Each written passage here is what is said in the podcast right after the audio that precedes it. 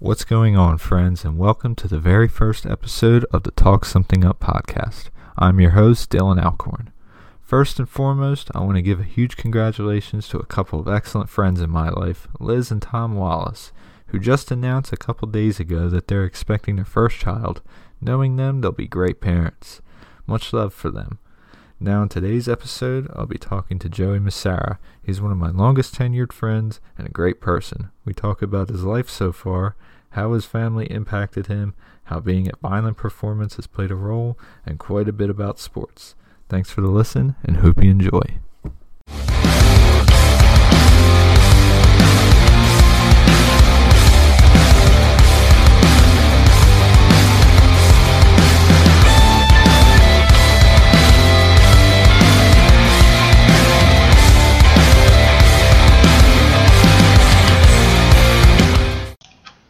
What's up, Joe? How's it going, man? It's going, man. How we how we doing? It's I'm been- great, dude. I'm Been great. some time. yes, yes, it has at least uh, what five, six years, I think.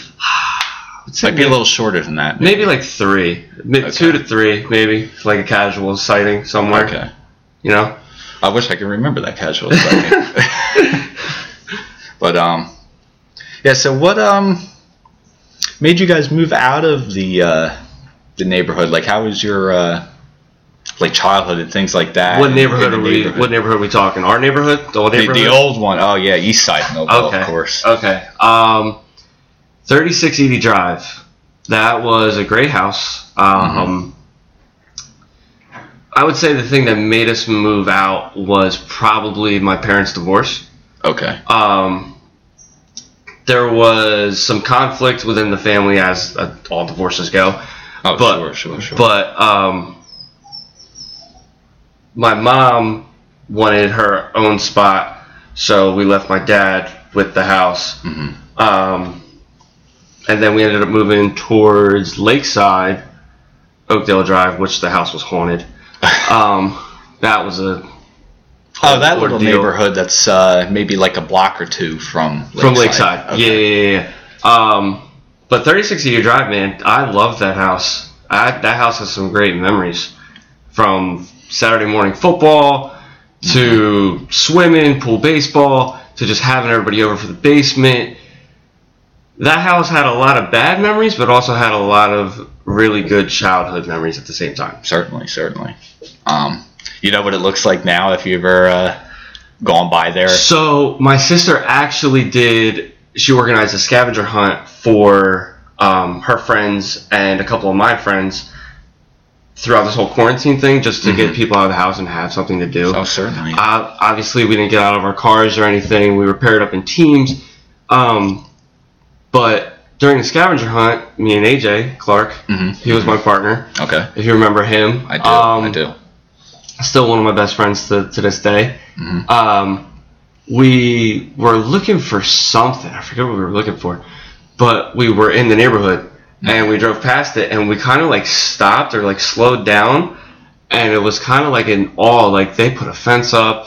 Mhm. They, you know, probably in the whole inside re- had to redo everything from the way that it was left. I just remember going into it Right. right after right. everything and it was just destroyed. Mhm. But um, they they did a, they did some renovations and I think it looks great. It really does. Um, I just hope that the, the people in there appreciate the house from what it came because my mom had my uncle build that deck. You know, Right, yeah, I do remember that. Um, the pool and everything was already there for them. So I hope that they, they appreciate for what it was. I think so. what it is. Um, before they put that fence up, though, they took down the pool. I was so upset when that. The pool's happened. gone. Yeah, the pool is. gone. Really? It is. Wow. Um, I'm not 100% sure if the deck is still there, but Mhm. I know that the pool is. Unfortunately, um, I wish that w- I thought that was a uh, big selling point. Yeah, absolutely. Why would you take that out? Yeah, the Um, deck literally walked out to the pool. So if the pool's not there, the they had to do something with that railing because the railing went from straight from the back door Right, right, to the right, pool. right. I don't, I don't know. How was uh? I know you played.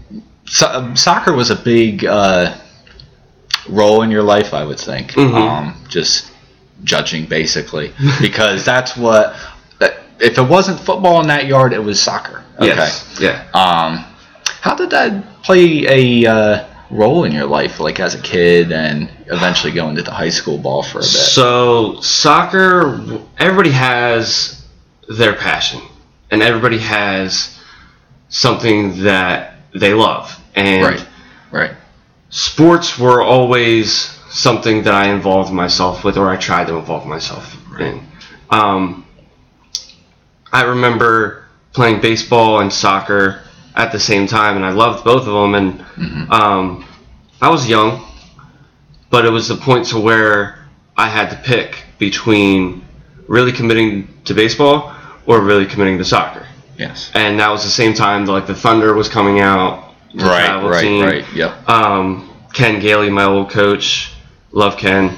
Um, he Ken basically believed in me at a young age to be a goalie. He my dad would always personally I wanted to play football. Really? Personally I wanted to play football, but my mom was like very on edge about it. Oh, I mean, I can't blame her. I mean, Yeah. Uh, because my dad played football Right. Um, Holy Spirit. I'm Yeah, he was a great wide receiver.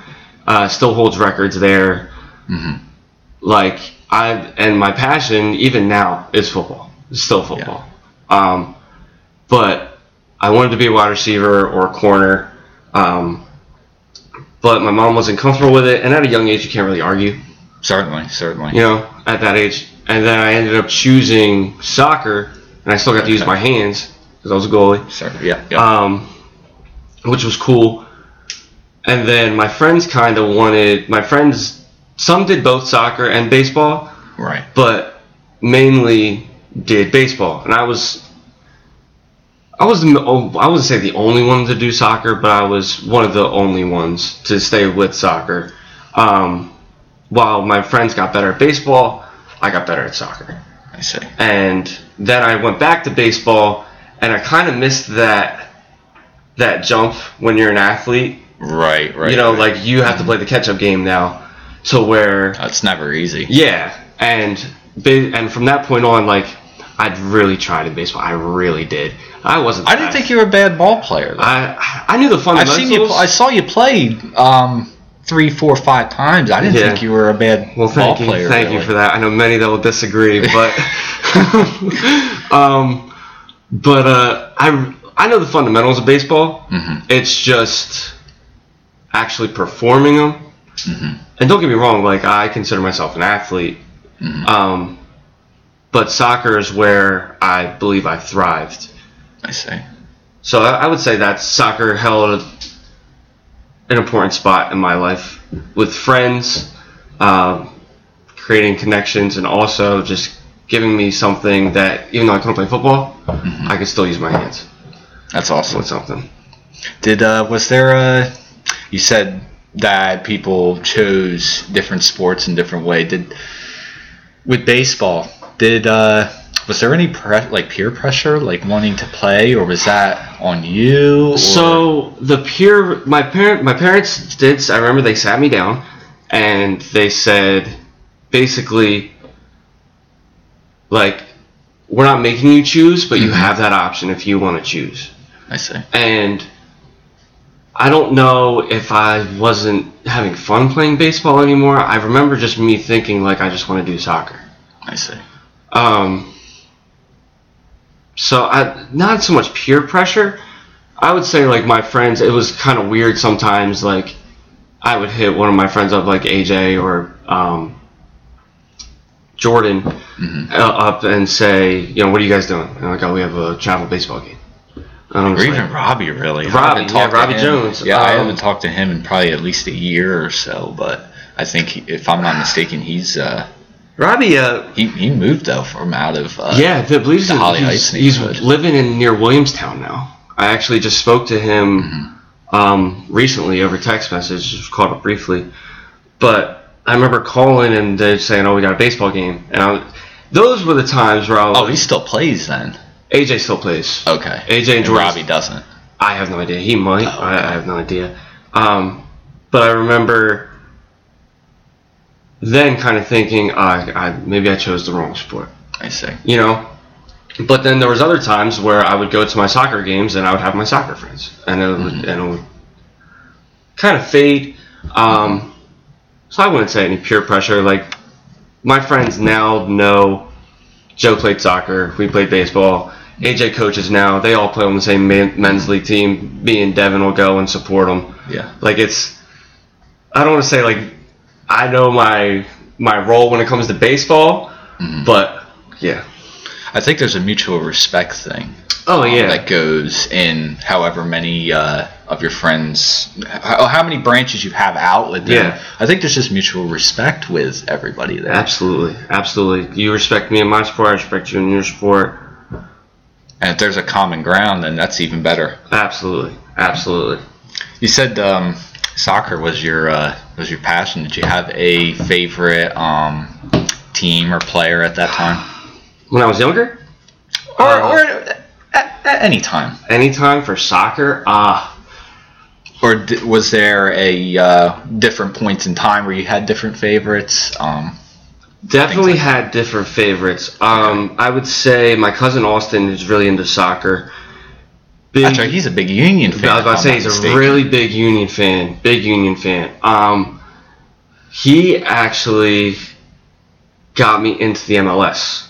okay. Um, and I was a Union fan. We, me and him went to our first Union game together with my uncle and my mom. Mm-hmm. I remember that. And then we also saw Real Madrid versus Celtic FC at, Wow. at, at the That's- Linc, which was really cool. Um, but I would say I, I always went to Union fan or Union games, but I wasn't a Union fan. I see.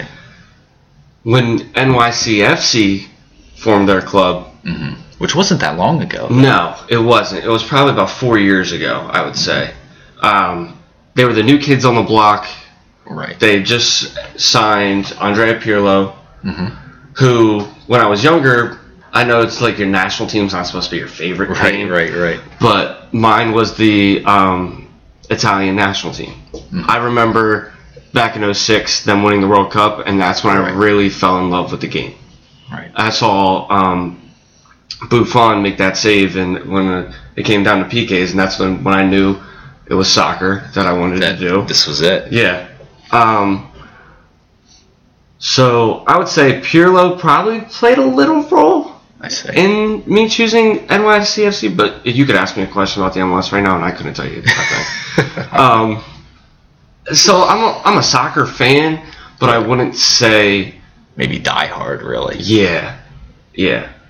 Now there's people in my life that are diehard fans, but Mhm. I would I can tell you anything you want to know about baseball. I can tell you anything you want to know about basketball, football, Mhm.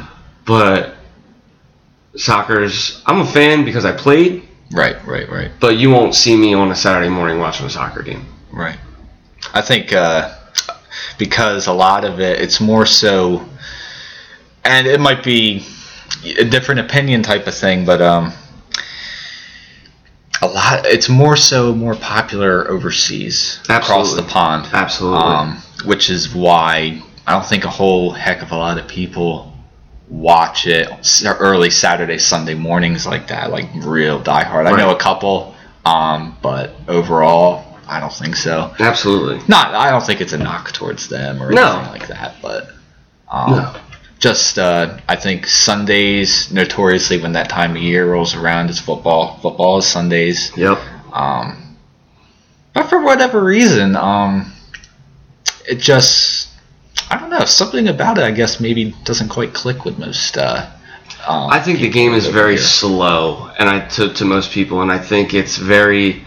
Some games will end one 0 and people are like, Right. "Oh, that's so boring," or like it'll end 0-0. Yeah, yeah, and yeah. people are like, oh, "What's the like?" You just spent ninety minutes just watching people run around, Mhm. and but if you know the game, you know that it wasn't just people running around. right. It was people trying to set things up that maybe didn't work out, or keeper made a great save. Right, um, right, right. In soccer, there's I remember seeing a statistic. It's like there's three or four minutes of like that excitement for Right. most people. Mhm. Can you back up? Thank you. Um, in a game. So three to four minutes out of 90 is hard to get people to watch. Right, right, It's right. It's hard to get people to watch it. But yeah. What's your? Uh, you said goalkeeper was your uh, passion. Um, Yeah. What's your take on the whole position? On goalie? Yeah. Ah, goalie's the well, definitely one of the captains on the field. Um, when you're a goalie, you see the whole field. So guys that are guys always have their back towards towards you, Right. your team. So and sometimes they can't see what's going on on the other side. Right, right, right. So you, as a goalie, you have to be the most vocal player on the field. certainly, certainly. most vocal player on the field. Um, can't be shy. Got to attack the ball. Um, I would say goalie is, if not the most, and I could just be to my own horn here. Mhm. Um, not the most, but one of the most important positions on the field because the sole reason that you're yelling, "Yo, cross coming this way," or "Watch your back," or "Push back, push left." Right, right. something. Mhm. You're always. Ken Gailey told me that the goalie was um, the quarterback of a soccer team, just for the sole fact of you're you're seeing the whole field. Right. How a QB walks up to the line and scans the defense, changes something, calls an audible. You're kind of that guy Right, right. in right. that position. And I think a lot of people just see goalies as, you know, just the guy in the back that doesn't move a lot. Mhm. But if you actually know the game, I shouldn't say know the game, but if you actually take the time to understand what the goal, what the goalie's uh, responsibilities are, Right. I think it, people would respect the position a lot more. I think so. Um, well, might be a uh, dare I say an underrated position. Oh, absolutely, absolutely. Goalies put their their uh, their bodies on the line more than anybody. Well, I wouldn't say more than anybody, but goalies a definitely an underrated position. I would completely agree with you with that at that point. You know, some um, when you're a young kid like this, uh, it can be a struggle sometimes to um, balance school life and a sport. Um,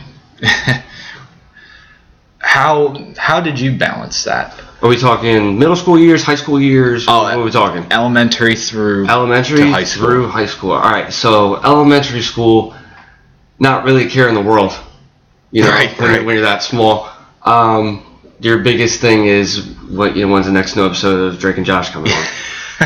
um, but elementary school definitely you grow friends when you're in elementary school and then you find those guys or, or girls that um, you can confide in you can lean on even at that young age to where that's all developmental ages and then once you get into middle school that's when things kind of start taking the turn in my opinion I see. that's when you finally like not everybody's making honor roll Right. in middle school.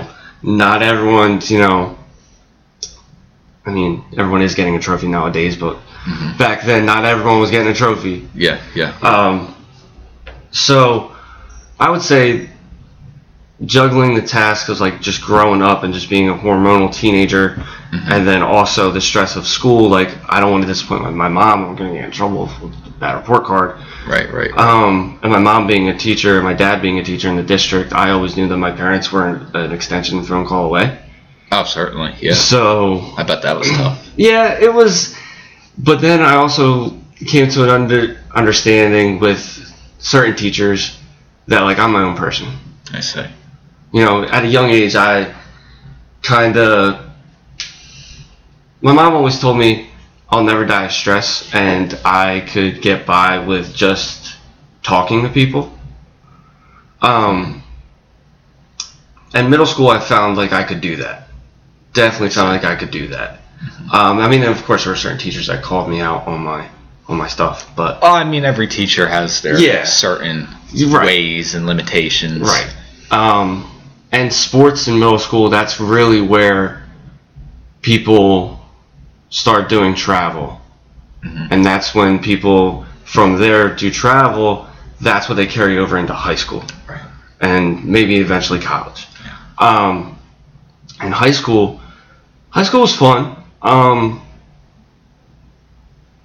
I would say high school was a up and down roller coaster, but all in all, I wouldn't trade those four years for anything. Right. Right. Um, met some great friends. Definitely, when you're in high school, you're still at that age to where you're old enough to know what's going on, but young enough to not care. I say. You know what I'm saying? Yeah. Yeah. And like those Saturday mornings waking up, didn't even really have to text anybody, just knowing at 12 o'clock people were going to be at my house playing football. Right. Right. Right. I didn't have to worry about a job. I didn't have to worry about, you know, my phone bill, my car insurance, stuff like that. Literally, all I had to worry about was getting through the school week, playing football with my friends on Saturdays, watching football on Sundays. Weekends were amazing.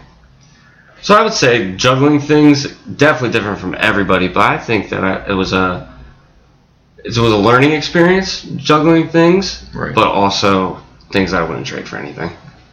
Uh, you know, they say uh, pets are uh, they find their forever homes. hmm I think with sports, you find your forever friends. with that. Absolutely, absolutely. I mean, I have friends now that I didn't play sports with. Mhm. Um, during but- during the entire. yeah, during Okay. the entire Run elementary, run middle, life, yeah. high school, like even now, like I played, well played, um, in intramural flag football at Total Turf. Oh wow, that's awesome. Yeah, yeah, it was really fun. Um, but like I have friends that aren't the most athletic, hmm and like they know that, and I'm never gonna knock them for that. Right. Um, but you do you find your forever friends. You find the family that you choose Right. and things that you do.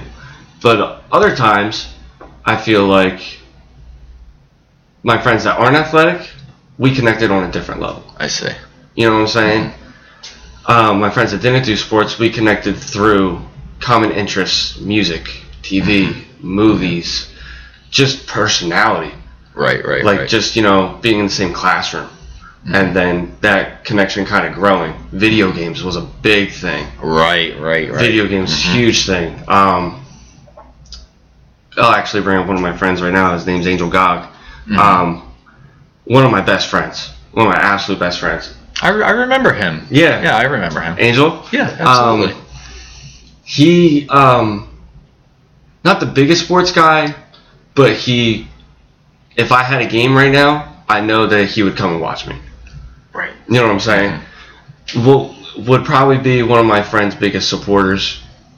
Um, and me and him connected through video games. We connected through The Big Bang Theory. We connected through just the both of us being so sarcastic Right. Right. that right. just we just feed off each other. Um, yeah, sorry about the dog. life, man. But uh, yeah, Angel. Um, you know, I remember him. Um, there were a few times, if I remember correctly, that he would part even participate in some of uh, in the uh, realm of sports world that we were uh, that we were in on the weekend. Absolutely, absolutely. He, Gog plays basketball. Gog plays football. Um, So he'll do a little bit. Of he will. He Okay. will. He will. And I'm not saying Gog's not athletic. I'm just saying that. Um, Maybe not his first choice, perhaps. right. It's not his first choice to do like a sport. Okay. He likes sports. He enjoys watching sports. He likes playing sports, but his passion isn't sports. I would say his passion is more of the um, like music. He's definitely Pop pa- culture, maybe things, Definitely- like, things like that. He's more of an introvert. Oh, okay. I would say. Um, which that's another. I'm not an introvert, but I love Mm-hmm. having one of my close friends being an introvert because it's just an experience every time. um, he's definitely more into music and okay. really breaking stuff down. And our music, our music choices, we argue about this all the time. hmm Our music choices are very different Okay. in a lot of things because I'm more of the today's hits. I'm more of the, you know, I'll just throw throw something on that makes me feel good okay. and you know not really care about the words so much it's like the beat and just like how Yeah, i'm feeling yeah. Mhm. but also there are days when i do care about like the actual lyrics it's, itself Mhm. where he is always lyrics all the time, I see. All the time. He's a big J Cole guy, Really? big J Cole guy. Um, JID. Um, I'm I'm drawing a blank on on that JID's um. What do they call it? Studio name? I want to say. I don't know. Mhm. but um, he's big with that group, and he likes a lot of the smaller rappers. Okay, I see. A lot of the smaller guys. That haven't exactly quite made it yet. Right. Could possibly right, be, you right. know, top he's, of the he's, charts. He's not like, um, ooh, a new Drake song's out. Like I'm just gonna play this all the time. right, right, right. Um, Until it's completely out of style. Yeah, he, he's more of like the uh, that song's okay. Like it's it's very like now hmm where he's uh he likes the deeper tracks. I'll say. I see. He likes the deeper stuff. Mhm. What's your uh, your funniest memory in school? Funniest memory. Ah, okay. Um, tenth grade year, I'll say. Um, me, Devin Riley, Justin Hovis, Danny Ayers, Angel, and I I feel like I'm forgetting somebody. um, it might have been Bill. Um, And Chuck, right? Chuck was at the senior high at this point. Oh, okay. Chuck was at the senior high. Okay. Um, however, we uh, we had this chemistry teacher. Mm-hmm. Um, and he was a first year teacher. Okay. Uh, he um, was probably 23, Wow, that's- 23 actually 24 very young, yeah. at the time. So we, Fresh it's out not, of college. yeah, it's not that big of an age difference. Right, right. You know, and this guy's supposed to be your teacher. right. um, and I don't want to call him a pushover because it was his first year. hmm He was trying to connect with people. I see. Um, however, you would go into his class and you would play Candy Crush all day. You would, and he would play levels for you.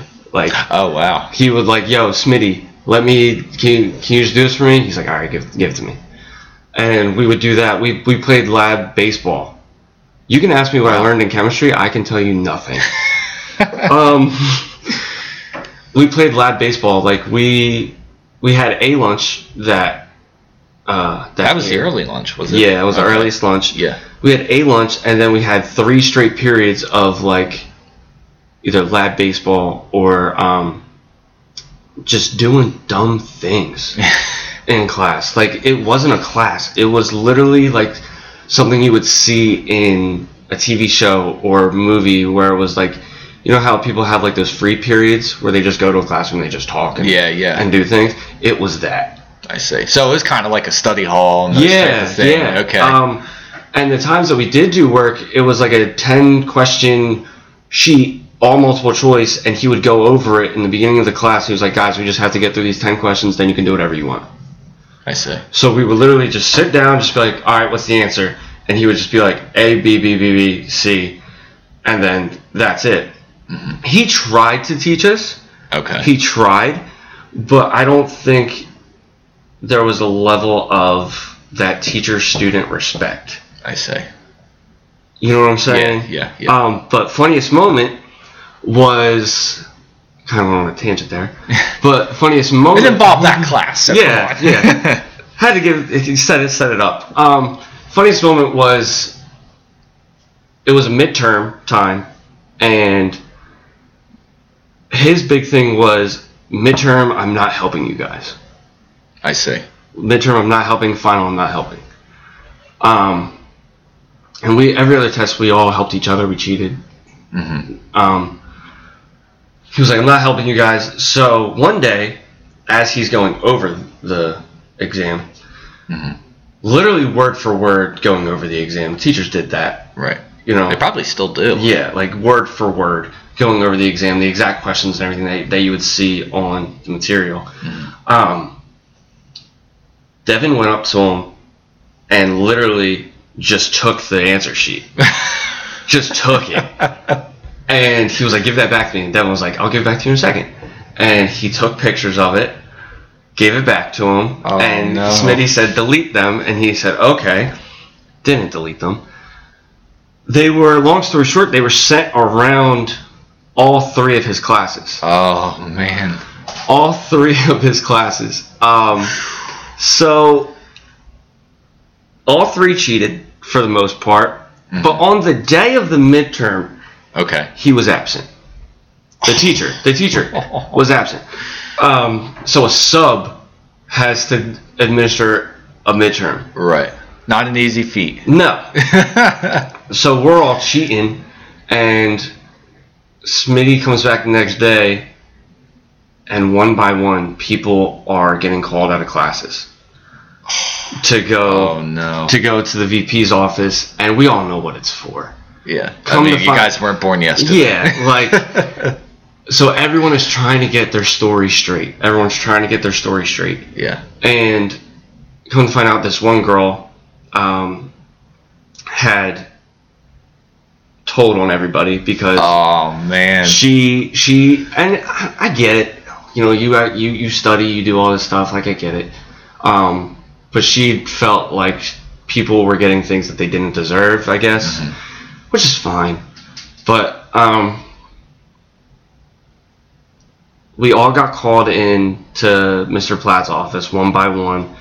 Three people at a time would go. They would send slips for each class, and three people at a time would go up, and two would sit, one being there. Yeah. Yeah. And uh, it was all throughout the day.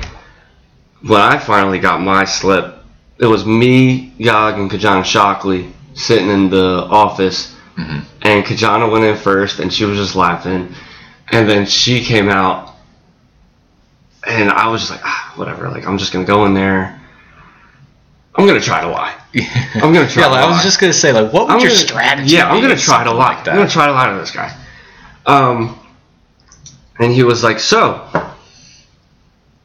what happened with the midterm?" And I'm like, "What do you mean?" I'm playing dumb at this point. Okay. What do you mean? He was like, "Well, to my understanding, and I already he preferenced this by I already know everything that happened. I know the names. I know what happened. I've heard enough stories. I know what happened. Don't lie to me."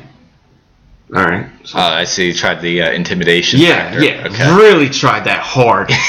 um, and I was like, I don't know. And he said, so uh, things were passed around, and I was like, they were. And he was like, he was like, yeah. And I was like, well, I didn't benefit from it. I wish I did. and he was like, that's that's funny. And I was like, why? And he was like, because I'm looking at your previous test scores, and um, Oh, so it was multiple, or is this just the one? so just the one the- midterm. like I said, the test we tried to cheat on, but he would never help us with tests. okay. Um, so like my test scores were like 40, 30, Oh. wow. 50, Yeah. and then on the midterm I got it like an 89. I now I chose a couple wrong answers just to Such an such an intelligent man. right? like Devin, Devin put every single answer right. So he got 100 when he was getting 20s on all the other tests. Oh man. So like that's a dead giveaway. I got 89. Uh, It was like around that number. Not, Yeah. Yeah. Yeah. Don't quote me on that. But um, he was like, all your other previous test scores are very low, and you got 89 on the midterm. When can you tell me about that? I said, I guess I had a really good guessing day. And he was like, somehow he bought it. Really. Well, I thought I, I really thought that he bought it because he was like, "All right, um, do you do you know anyone that passed it around?" And I'm not gonna give up my best friends. Right. Right. Because a lot of those people were probably Yeah, probably in that and big social group. and um, he was like, I, "I was testing you throughout this whole thing. Um, usually, when a liar lies, like they, they'll look away or like Oh, so you were looking they'll do the they'll do something." And he was like, "You know, I know your parents, right?" And I said, "Yeah, like I, I know." Who doesn't at this Yeah. point? Um, and I, I guess I was looking him at the eye the whole time, but he was like, "You didn't, you didn't take your eyes off of me." Um, so going out of there, I felt good. Okay. Next day, I get a notice that I'm going to ACI for the day, Oh. which man. is I walk in there and it's all of us. but um, other than we got one day ACI, the midterm didn't count, and then he so had- they voided that whole thing. yeah. Okay. The midterm didn't count for anybody. Um, and the rest of the year was kind of weird. It was kind of kind of awkward. Kind of awkward. Okay. I mean, we still did whatever we wanted in the class, but it was kind of like we really took advantage of this guy. Yeah. And No. you didn't really want to bring it up. Yeah, like we we were all kind of concerned that we cost him his job. Oh man. You know what I'm saying? Like we were Yeah. like we were stupid kids, right. but we don't want to cost somebody their job. right. But come to find out, two years later, he was Lego. Oh. So, but he's now dating someone that was that graduated with us. So,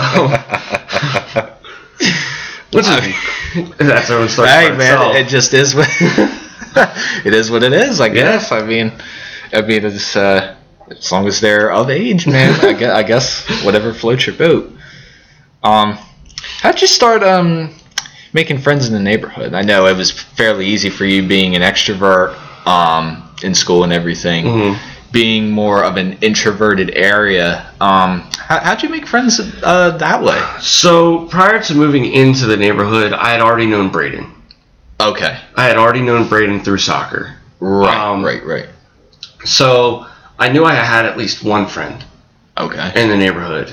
And um, I think school had a big part to play in it because we would always ride the bus together. right. So right, when right. you ride the bus with the same people all the time, you cross paths walking Oh, to the certainly, bus. certainly. You you go home walking together, and I think those trips, walking to and from the bus stop, you form relationships with different type of people. Right, you right, form right. relationships with older people. You form relationships with younger people. right. Um, but in the neighborhood itself, I think that played a big role, and I also think that um, if somebody was close to one person in the neighborhood, they were probably close to another person. I see. So that branch turned into many smaller ones. Right, Okay. right, right, right, right. And then um, you would get to a point to where we'd be playing basketball at your house, Mhm. and people would just ride by, drop their bikes or ripsticks off, Right, right. and just hop in. Um, so I think that just like being outside, and I think everyone knowing that they could just ride their bikes around, because if you think back to it, we had Game Boys, we had, Right. We had Oh, PlayStations, man. Yeah. like nothing that you could really take outside or that you really wanted to stay inside and do. We were all outside. Right, Um, right, right.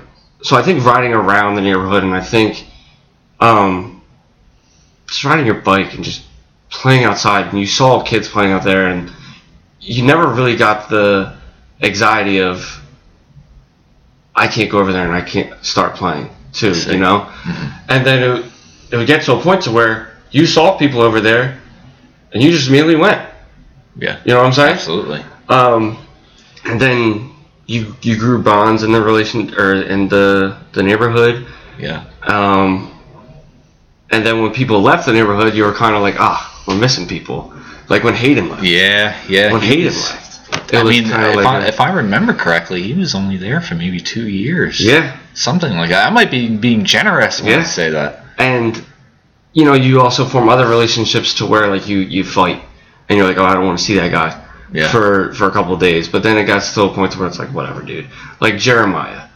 Everybody remembers Jeremiah. Uh, yes. Yeah, he was. He wasn't the best kid, but like, he was the new kid on the block.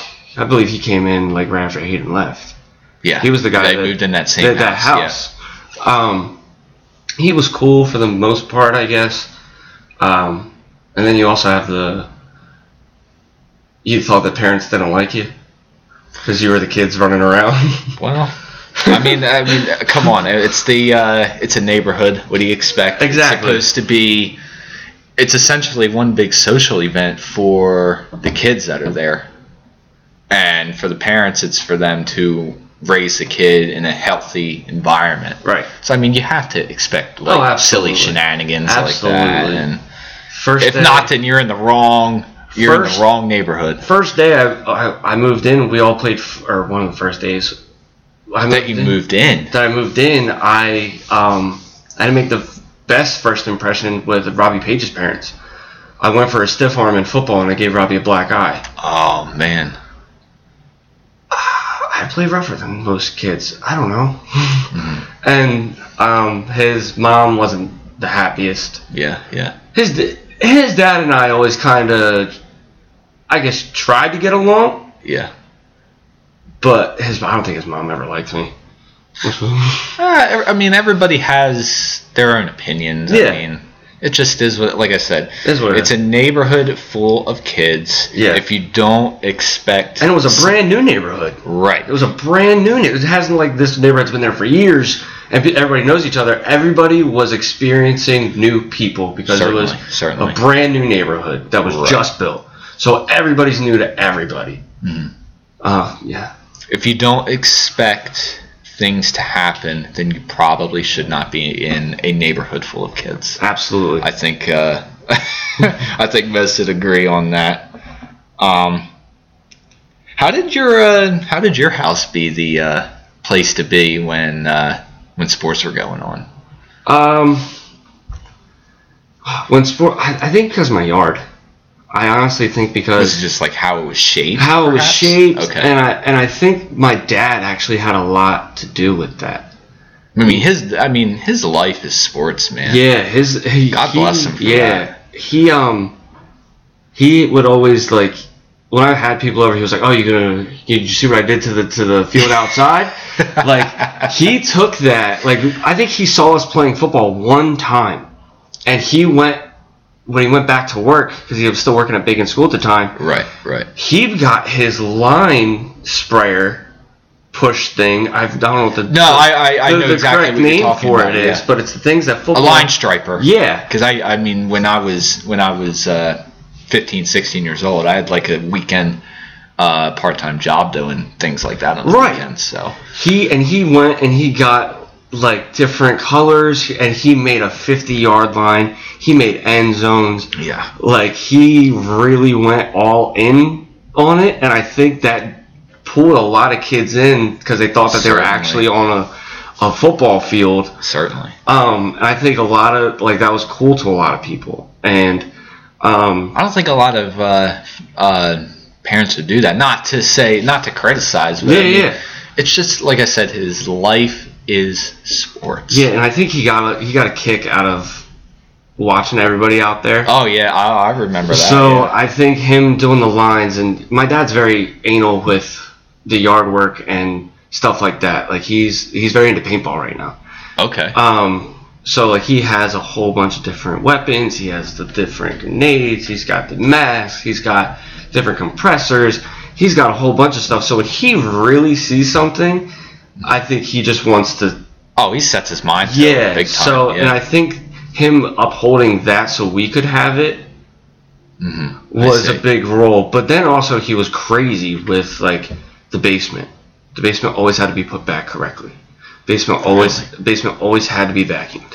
Mm-hmm. Basement always had everything had a place. It had a lot of, uh, if I remember it correctly, he had um, a lot of memorabilia in there anyway. Yes, he did. He did. He didn't want not Maybe not so much sports memorabilia, but he had a lot of uh, family memorabilia as well. As if I uh, if I can picture it and remember it correctly. Yes. Um he he loved the Dolphins. Well loves the Dolphins. I'm not Mhm. talking about past tense. Yeah. Um a lot of Dolphins memorabilia, a lot of like Culver School memorabilia, where that was the first. If you don't know my dad, that was the first place that he got a job. Right. Um, and there was that part of him, and then there was also the part to where he was he wanted things his way, I see. to where it caused a lot. It sometimes caused arguments Yeah. Yeah. because I'm a 15 year old or 14 year old kid, and I just want to go downstairs in the basement and you know just be a kid. Yeah. But I had to vacuum it first, and not that that's a bad thing, but it was get to the point to where I had just vacuumed it yesterday. Uh huh. And I'm like, Dad, it doesn't need to be vacuumed again. and he's like, No, if you're going to use it, you're going to vacuum it. Mhm. And I'm just like, it would cause a lot of friction. Tension. Yeah. Yes. Yeah. Um, the basement was probably one of the biggest things me and him argued about. Yeah. Um, if something was out of place, if it wasn't vacuumed, if um, he found Nerf bullets somewhere, like it was kind of like that. I'm a kid.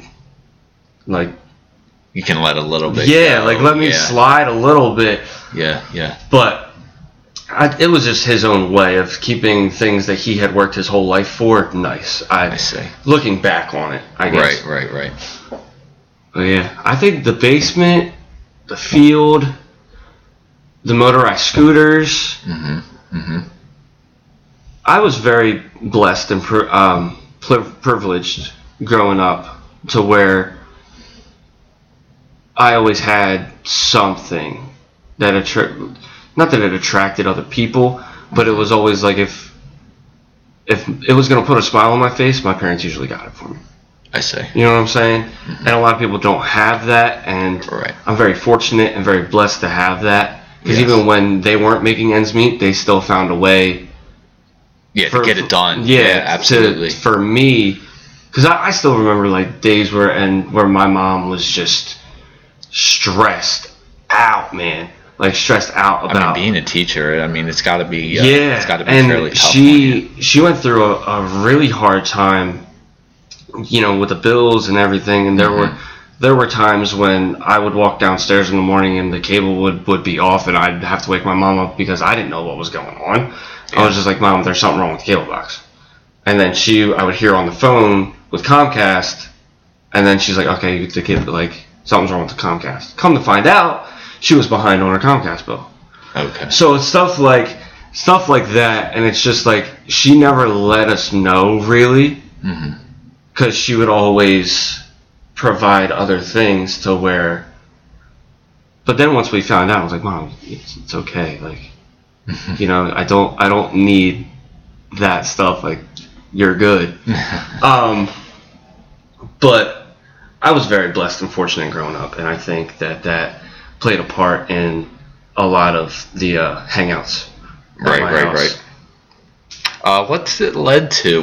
Because I know, if I remember, if I know you as well as I think I do, you're a very uh, competitive soul. You are, Still and um, yeah. How did uh, what what led to that exactly? Is it just the, your background with it, um, or is it something else maybe?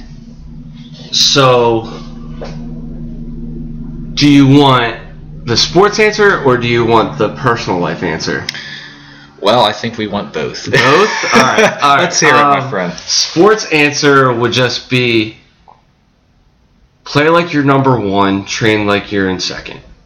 That's an excellent motto. Yeah. Um, I saw that at a young age, that motto, and I was just like, certain people don't like cockiness on a field Mm-hmm. or swagger on a field. yeah, yeah. It turns a lot of people off. Yeah. Um, It's like, oh, that guy's really cocky. Like, even if he's not kind of quick to judge. Yeah. Oh, that guy's really I- I cocky. get it, Or yeah. that that guy's that guy's like a douchebag or so, something Mm-hmm. along those lines. And they'll come like that same guy might be that way Mm-hmm. because that's where that's how he gets his confidence to play the game. I see. You know what I'm saying? Right, right, right. Like if he didn't have that swagger, if he didn't have that cockiness, Mhm. maybe he'd be more very timid. I see. It's kind of him telling himself, "You got this. You're one of the best ones out here. Let's do this thing." let's show. Let's show it. Yeah, let's do it. And if if I get if I get a little cocky at it, I remember one time at um when I went away to Keswick. Keswick is a church retreat uh, for youth groups that we used to go to for a weekend in January or December, and they would always have a volleyball tournament. Okay. always had a volleyball tournament, Mhm. and um, I would watch my cousin Austin and his friends always play in the tournament, and then I found and they would- they would come so close to the championship but lose. So they were kind of like runner up, Yeah, or something yeah, like yeah. that. Okay. And it's so weird to say because it's a church recreational volleyball yeah, tournament. But it got to the point one year I wasn't a captain yet, Okay. but Austin picked me to be on his team, Okay. and we ended up winning the championship that year. Oh wow. I was that your uh, first year out doing it, or That was my first year actually playing in the tournament. Um, and I remember scoring seven points in the championship game. That's awesome. Did Yeah. it go to 21? Yeah, I'm guessing. went to 21, and I was like 13 at the time. And I You had a I- third of the points, man. I mean, that's something. To, but it was all from serves. Like I was going underhand serves, and just I don't know how I was hitting the ball that day. Just people, I think I was just hitting it high. I see. and people weren't the most athletic people at the Okay. church retreat. Um, but it uh that day hit, and I was like, oh, this this this feeling is great. Like I love this feeling. right, right. right. Um, and that kind of carried over to soccer I see. it carried over to me being a goalie and if you get a breakaway and I come up with the ball, I'm stepping over you.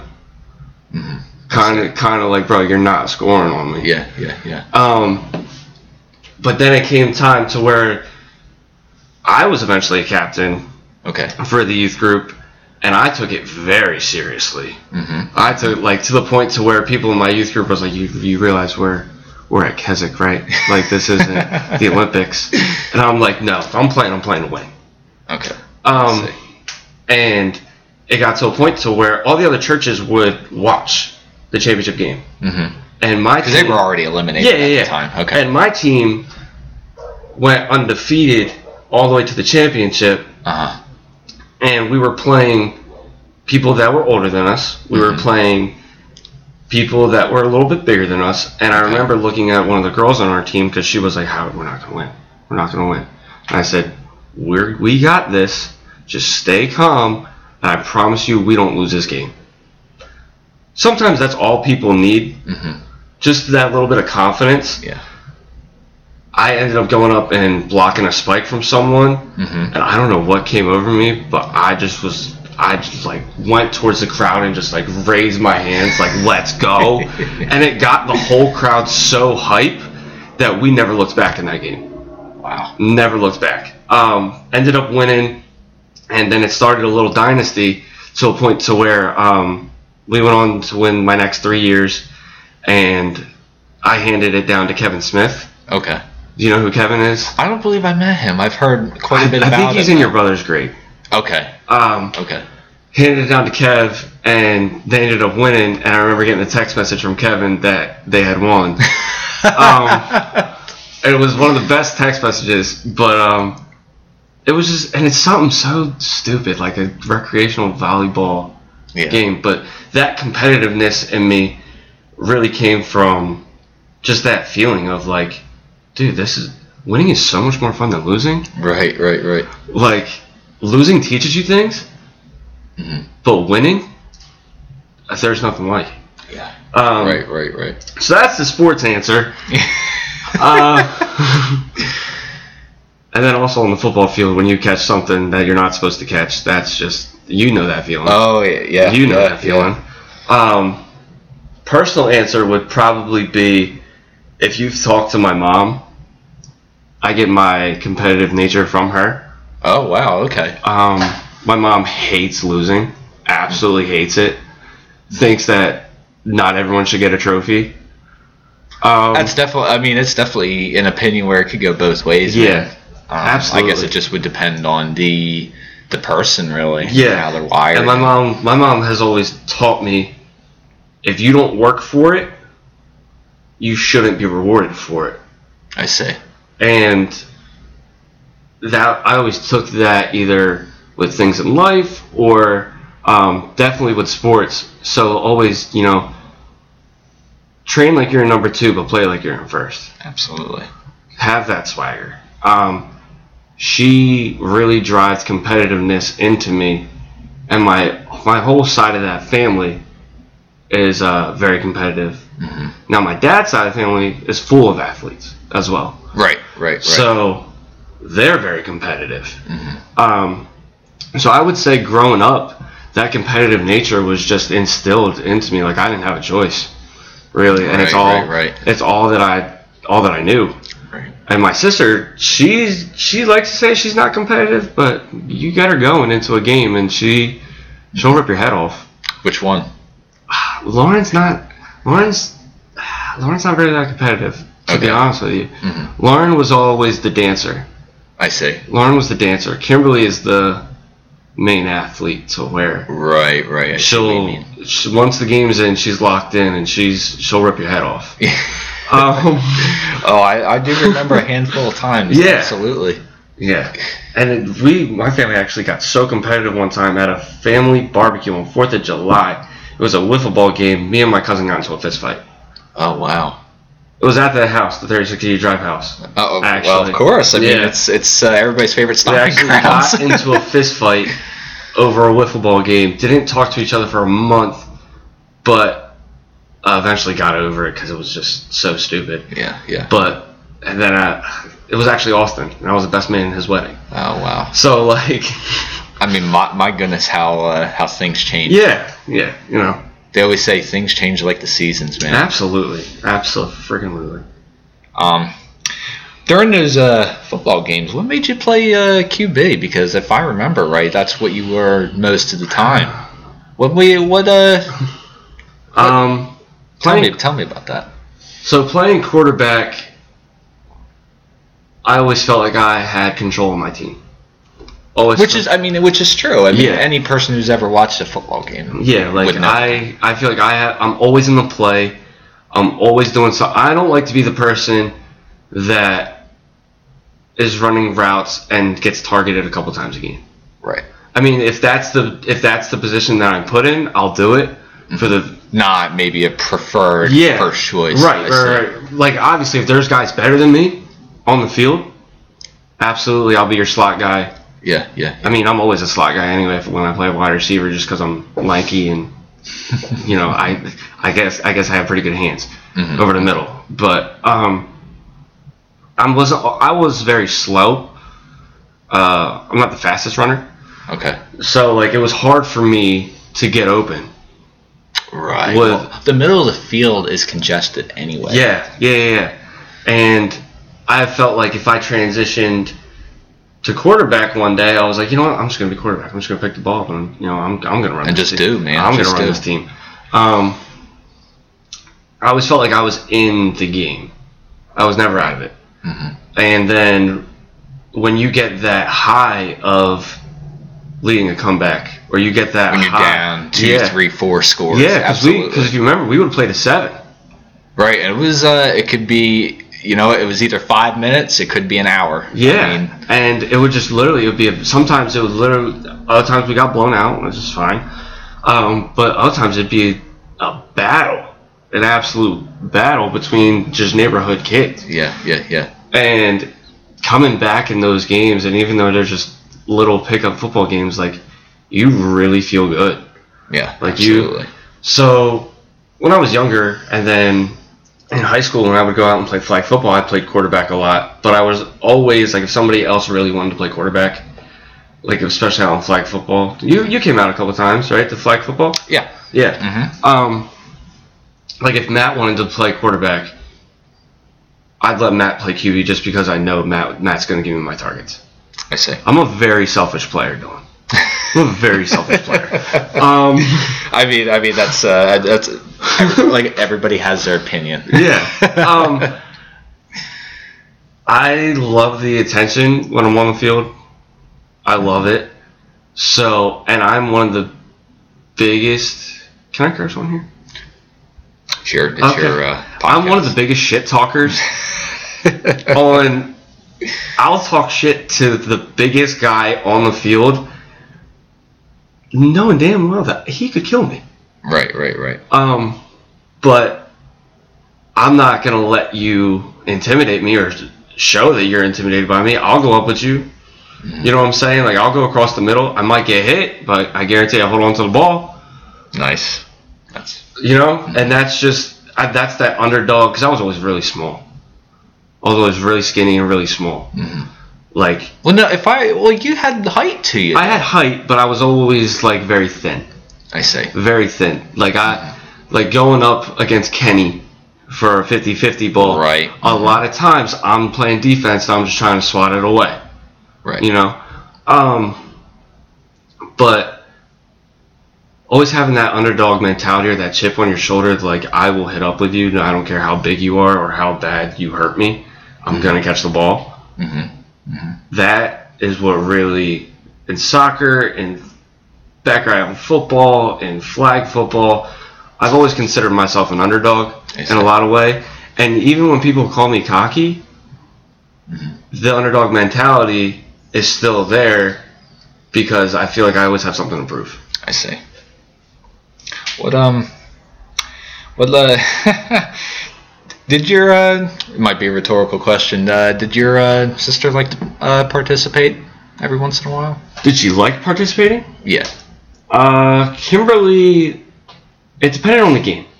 I, I would see. say. Mhm. Um, it depended on who was playing, what the game was, and just her mood that day. I see. Because Kimberly was Well, no, oh, well, she had friends though. I mean, Yeah, so it's yeah. not like she was just cooped up inside. right, and that's that's the thing. Like she, um, a lot of times would be with her friends, or Mhm. if we really needed an extra body, she would play. I see. You know what I mean? Mhm. Um, but I, I would say she enjoyed it. She she it definitely built her toughness growing up. Mm-hmm. If that girl ever gets into a fight, I uh, I feel bad for whoever's fighting her. Yeah, you'd. Oh, if I knew you as well, as I think I do. You'd be right behind her. Oh yeah, I mean, I'll be right behind her, but at the same time, Kimberly can't handle her own. I know that. Um, As much as you might not need to, but Yeah. you, I, but I, I Yeah. mean, and she can she can handle. Kimberly's hit me a couple times where it's, can't show that hurt, but it hurt. mm-hmm, mm-hmm. Um, yeah, I would say it definitely built her toughness and built thick skin for her. Right. Playing with all older guys and, you know, Mhm. treating her like she's the little sister, but at the same time, they're not going to take it easy on her. Yeah, I think that built her mentality. I think it built her competitiveness a little bit because she was always smaller and she was the girl. yeah, yeah, yeah. You know? Sometimes the only one out there. Yeah. But she would play like she was one of us, which is awesome. hmm So I think that, I think she liked it. Answer your question. What um, there was uh, a few times where there was some uh, some tough love out there. Um, Yeah. how did she uh, take that, even when it even when it was behind the scenes afterwards in the house when it there was were days. the? There were days when me and her would carry what happened outside, whether it was wiffle ball, baseball in the pool, Mhm. football, soccer, anything Yeah. competitive, really. Um, there were days where we carried it inside, yeah, and that was also the time where I either loved Kimberly or I hated Kimberly. I see. You know, that's the time where where you go into that relationship with your sibling to where the sight of them annoys you Yeah, yeah. um, so it was it was that time was that growing period. Now, now, me and her can't be on opposite teams. I see. We can't be on opposite teams because we will go at each other. Mm-hmm. Um, so whenever we play cornhole or something out here, volleyball, Okay. um, we have to be on the same team, and it's it's like a rule that we have to. Right, right, right. Be- it's or- literally like edged in stone right yeah, now. or else we will literally go at each other's throats the whole time. Like there will be like one call. You know, you know how calls go in the middle of a game that where it's like, um, that dog will not stop. um, there's calls in the middle of a game that that can turn a game. Certainly. That can absolutely turn a game, and those are all. There's always one that we get into it with that has Yeah. to escalate to the point to where we're screaming at each other, Yeah, yeah, yeah. and then it's the "I hate you," "You suck," You're the worst person ever. You're the worst Yeah, person yeah, ever. Yeah, yeah. "I can never play with you." yeah. um mentality but then after like we're really good now i'm the type of person to where especially if i win that argument i'll just bust your balls about it mm-hmm. you know and then but if i lose that argument i won't want to talk about it I see. for the rest of the like don't talk to me about that Yeah, yeah, yeah. And that's just don't ever bring it up. yeah that's just me being competitive Um, but yeah, I think th- our relationship now is a lot better to where we can joke about it at the same time hmm with everything. Are you close with both of them? My sisters? Yeah. Um, Kimberly's my best friend. My absolute Wow. best. Yeah, my best friend in the world. Uh, I don't think a lot of uh, siblings can really say that. I mean, I think it's an increasing trend, but I don't think a lot can even still say that to this day. Yeah, a lot of people like will come up to me and say I'm jealous of the relationship that you have with your sister. Right. Um, and that's just from the things that we've been through together, the um, the common ground of sports, the common ground of just being weird, Yeah. or yeah, yeah. or quoting just r- weird lines from movies together, Yep. mhm. or um, music. Uh, basically anything. Like, me and Kimberly have a lot of similar interests Yeah. and living across the hall from someone for how what is she 20 years Mhm. 20 years old It's hard to believe. Man. yeah. Jeez, ew. so like living across the hall from someone for 20 years you know that person Yeah. you know everything about that person Mhm. um so i think that really like just i know who she is to every extent she knows who i am to every extent and that bond just grew Yeah. and Probably still continues to grow absolutely, to this day. absolutely. Um, now don't get me wrong. There are days where I hate her. There are Oh, days well, where I mean, I, I just would- cannot stand her. Um, but all in all, my best friend in the world. Yeah. Now my older sister, um, I didn't really talk to Lauren a lot growing up. I wish I did. Yeah. Um, but Lauren also lived with her mom. I see. Now, if you know my family, you know that my dad had Lauren with his previous wife, and then had me and Kimberly with my mom. Um, so there were days where Lauren would come over, but it was always like I wanted Lauren to like do things with me, but she was at that age to where like Because she's only a couple years older, if I'm not mistaken. she's how old is Lauren? I think she's twenty nine. Okay. Oh wow. So I Yeah. only thought she, was maybe like three or four years No, older she's or something. five, or she might be thirty-one. Honestly, Okay. I think there might be seven years difference. Okay. know. Um, but there were days where like Lauren was my older sister, and I wanted Lauren to be my older sister. Right. Um, recently we've gotten a lot closer, which I, I love. Um, I think because we're both older now, Yeah. that we're getting closer, and I have no resentment towards Lauren at all. Mm. Like I, I love her to death. Yeah. Um, yeah. Yeah. She just had my nephew almost a year ago. His Oh, birth- congrats, man. Thank Congrats. you, thank you. Little Gene, Gene, Gene Orazio Romano, that little guy. Mm-hmm. Uh, Such an Italian name. Yeah. but I mean, it's in your blood, though. I mean, come on. I call him, uh, I call him Gino Okay. for Gino Orazio. Yeah. Yeah. Uh, cutest little thing, and I think him being born brought us a lot closer. That's awesome. Yeah, him being born brought us definitely a lot closer. Like when he was first born, I was I was there at least four times a week. That's awesome. So Yeah. you're pretty much there, like pretty much every other day. Yeah, two, I would say two to four times a week.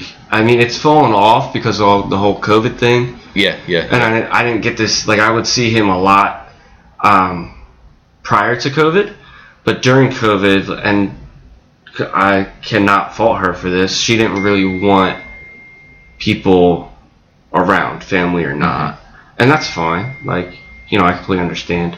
Um, but she would send me pictures of Gene and everything. Like if I saw him now, he's so big. So, Right. Right. Right. but I would say we're um, we're close. Maybe not as close as I'd like to be, Yeah. but we're, we're we definitely have a relationship. Yeah. Do you uh you play what, what kind of role do you play in uh, in their lives? In both sisters' lives. Yeah. Yeah. Uh, so Kimberly, I would say I play the role of the the older brother and um, a nuisance sometimes, um, an instigator with anything that she does. Uh-huh. I just ha- like to have fun. Yeah. So if I see just an, an option to mess with somebody, I'll do it. Yeah. Um, but I think I, I'm also a, a best friend role, someone she could confide in no matter what, someone that will always be there for her. She knows that. Mhm. And just, I think I'm the brother that she would want. if that makes sense. Like she's a sister I would want. Oh yeah, certainly. Um, so I think in that role, that's our relationship. I think in the role of Lauren, um, I'm the little brother. Mm-hmm. Um, but I'm the little brother that is old enough now to where like we can have adult conversations. I see. Um, for Lauren, I think my role is always increasing. I see. Does Um, it change quite a bit? Or I wouldn't say it changes. I would just say that like it progresses. that's a great way of looking at Um, so a lot of like me and Lauren when we're alone together, a lot of times we don't know what to talk about. We, Really? don't, we don't know what to say. You know, it's kind of like. Is it awkward? it can be at Okay. times. Um, but at the same time, once we find something to talk about, it's like, yeah, you are my sister. like, So like maybe starting conversations isn't It's exactly a strong suit. Yeah. Okay. Yeah, yeah, yeah. But we find a lot of common ground, whether that being with my dad, whether that being with Gene, whether that being with um, just talking about her restaurant. Mhm. We're talking about the gym. Something we we find when we find something to talk about. I always feel like I learned something new about my sister, and she learned something new about me. Right. So It's a great way of looking at it, actually. Um, how was it moving out of this uh, of the uh, old neighborhood on the east side of Millville? Uh, moving out, I was excited. right. I was Because it's a new opportunity. It was a new opportunity. I was closer to um to Bill. That's great. Yeah, I was a couple houses down from Bill. Um, I was closer to uh, school at the time. Mm-hmm. Um, and I always wanted a basement room, and I ended up getting one there. awesome. But it was a really crappy one. Mm-hmm. It didn't have carpeting. It was like tile floor. It's tile. It was kind of like the floors that you see in like the hallway of the senior high. Really? Yeah. Um, and had a weird smell down there. The house was 100% haunted. Um, I would say that house is the house that I forget the most. I see. Um, because after we moved to Oakdale, we moved to 901 East Vine Street, and I had Mm-hmm. the attic room, and that was fully carpeted. I had two couches in there. I had two beds in there. That was a, big, a pretty big room. yeah, I had a bathroom right outside my door. It was my own apartment. Yeah. So when I'm a junior in high school, sophomore, junior, and senior in high school, and years after, couple years after, it was awesome. Oh, It I'm was sure. So I'm cool. sure. Um, but I would say moving out of that house, if it wasn't for 901, I would have hated looking back and hated that we were the ones to move out of that house. I see. But because we got 901, I was completely looking back. I'm, I'm okay with it. Mhm. Um, other days that I that I think back to 36, absolutely. Yeah. Um, but I think all in all, looking back and moving out was was the right decision. yeah. Was So that- you got so you pretty much got your own place right after, or did you move in with somebody after? when Like right when you moved out of 36. of 36, I moved to Five Oakdale with my mom and Kimberly, Okay. and then um, me, my mom, and Kimberly moved to 901, and then it was us three there, and then after 901, it was 2249. My old house, that my house that my mom and dad bought when I was three. I was Yeah. there from you know, ages of three to 12. So I got to kind of go back to my old house, which was really cool. Not a lot of people get to do that. Right. No, Um, absolutely. It was really cool to do. It was very nostalgic in a lot of ways. Mhm. Um, but and then after 2249, we, we moved here to Fort Jenny. I've moved a lot, Dylan. I've moved a lot in my You've uh, relocated quite a bit. Yes. um, so when I get my own place in November, I know how to move. yeah. I know how, I'm not I'm not the type of person to be like, okay, we can move into the house. Let's take three days to move in. No, we're moving everything in the first day. I'm staying in there the first night. Like things are getting done. Um, You know? It actually uh, translate into it, it can translate into life as well. I mean, Absolutely. like outside of like moving or whatever, Yeah. or with your career or things Yeah. like that. yeah, absolutely. What um? Did you um serve the country? If I'm not mistaken. I did uh, briefly. How was that? Well, thank you for your uh, contribution towards that. I will uh, always I always admire. get weirded out when people say that. Well, no, I well, it, it's only okay. So it's only just a respect thing. Yeah, yeah, yeah. Um, I'm sure anybody. Well, okay, most people would uh, appreciate. Um, Yeah. Even even if it were like for five minutes. Mhm. Um, I would. I admire and respect it myself. Um, Thank you. how was uh, how was that experience like for you? So that experience actually, um, it was an up and down roller coaster. Okay. Um, I originally, so how I got into the service was, I was with a girl at the time, Okay. my long-term girlfriend, and um, I was in college at CCC, and I really wasn't enjoying myself Okay. at all. Were you I- in a dark place? not a dark place. I think I was just lazy. Okay. I think I was just lazy and I didn't want to do like I just wanted to be young and I just wanted to just do my own thing. I didn't want to go to college. Like I didn't, not that I didn't want to go to right. college. I didn't want to put the work in to, to go to college. Mhm. And um, I saw the military as an as a an escape, Okay. something that could bail me out of like something that wouldn't put me down socially, hmm but something that say, oh, I'm not in school. I'm doing this instead. Right. which isn't the best. Whoever listens to this, that is not a reason to join the military. um, but that's the God honest truth.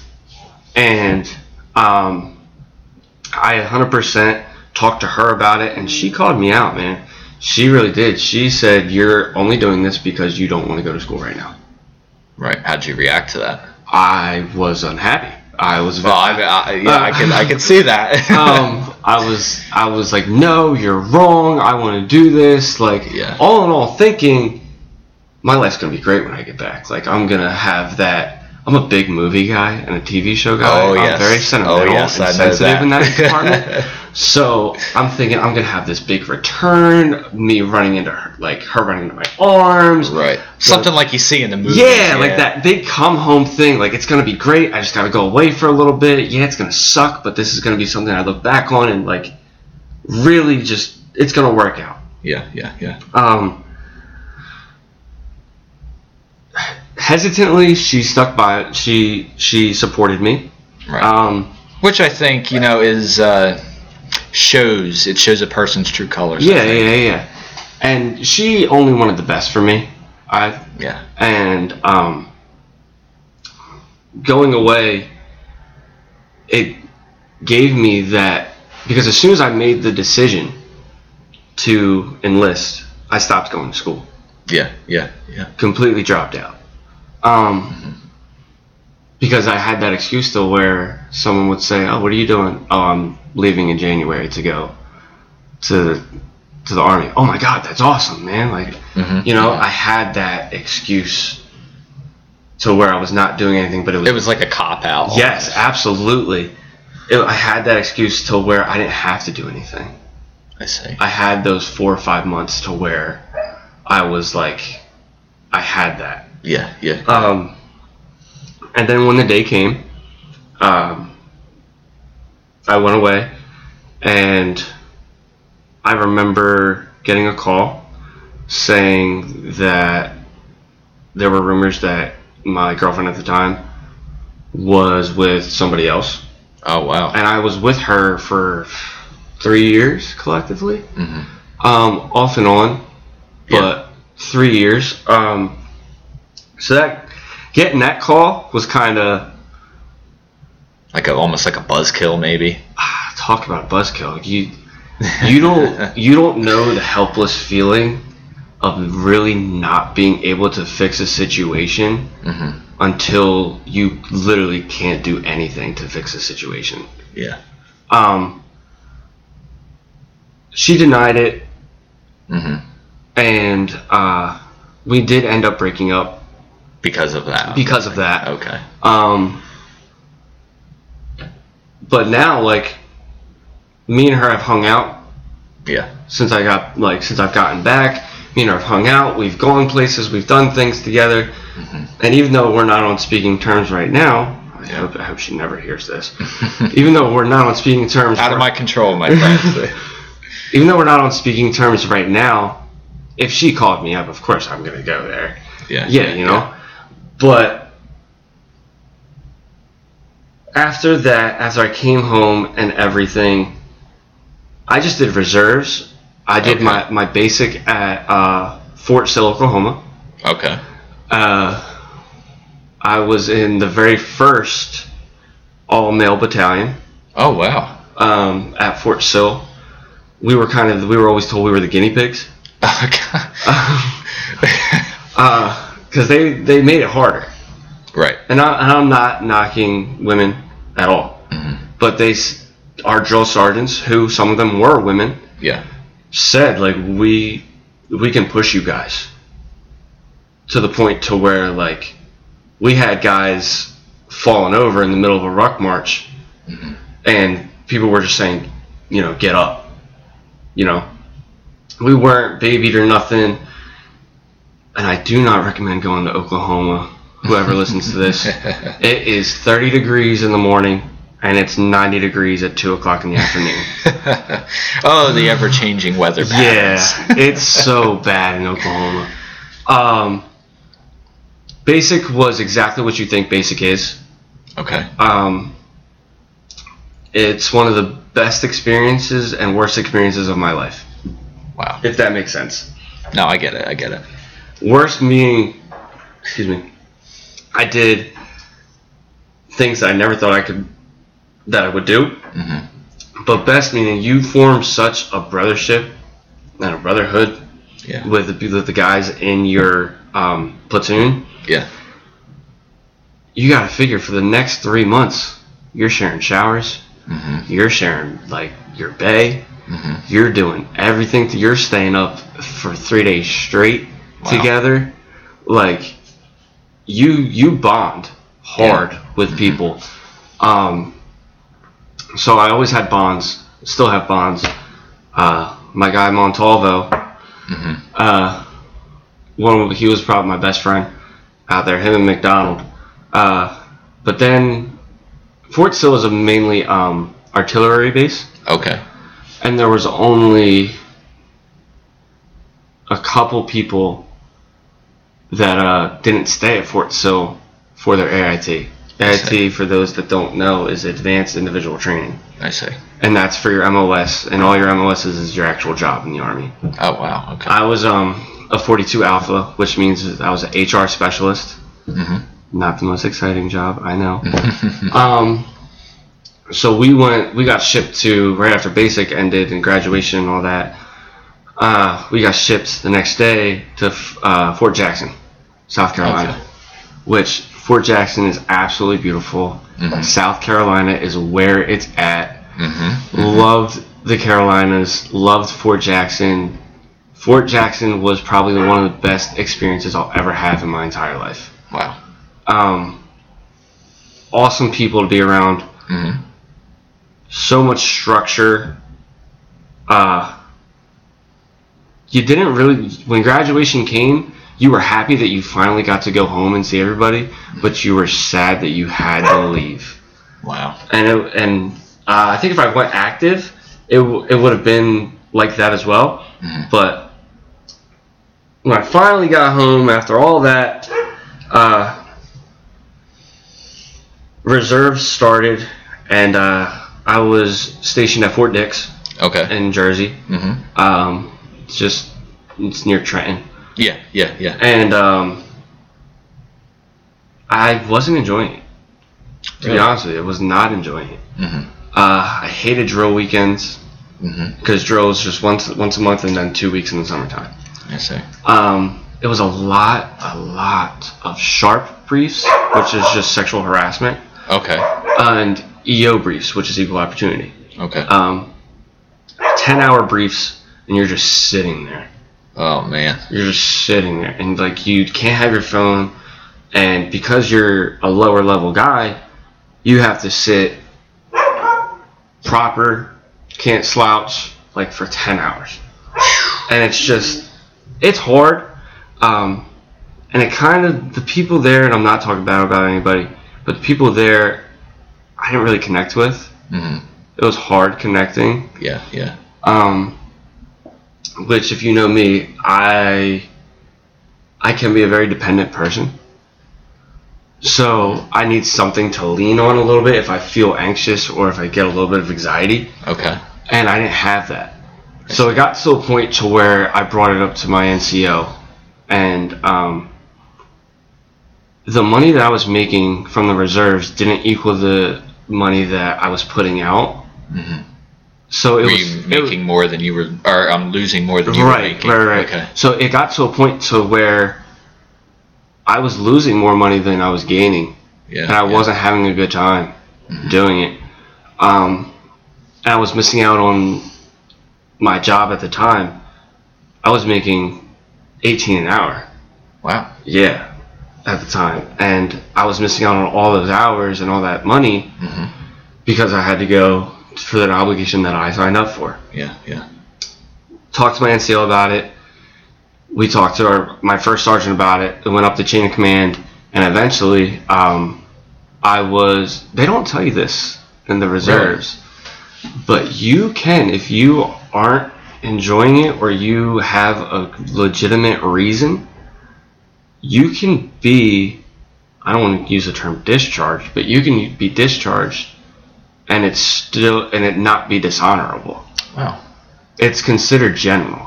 Hmm and um, it doesn't affect you in your life. Hmm it's something that only happens if you're in the reserves obviously. Um, like active duty guys don't get that option. Yeah, yeah. um, but you can be genuinely discharged and it not have any effect on you. Like my first sergeant was so cool about it Oh wow. he was like dude i completely understand. Like you he asked me he said do you want to make a life out of this? And i said no. And he said okay.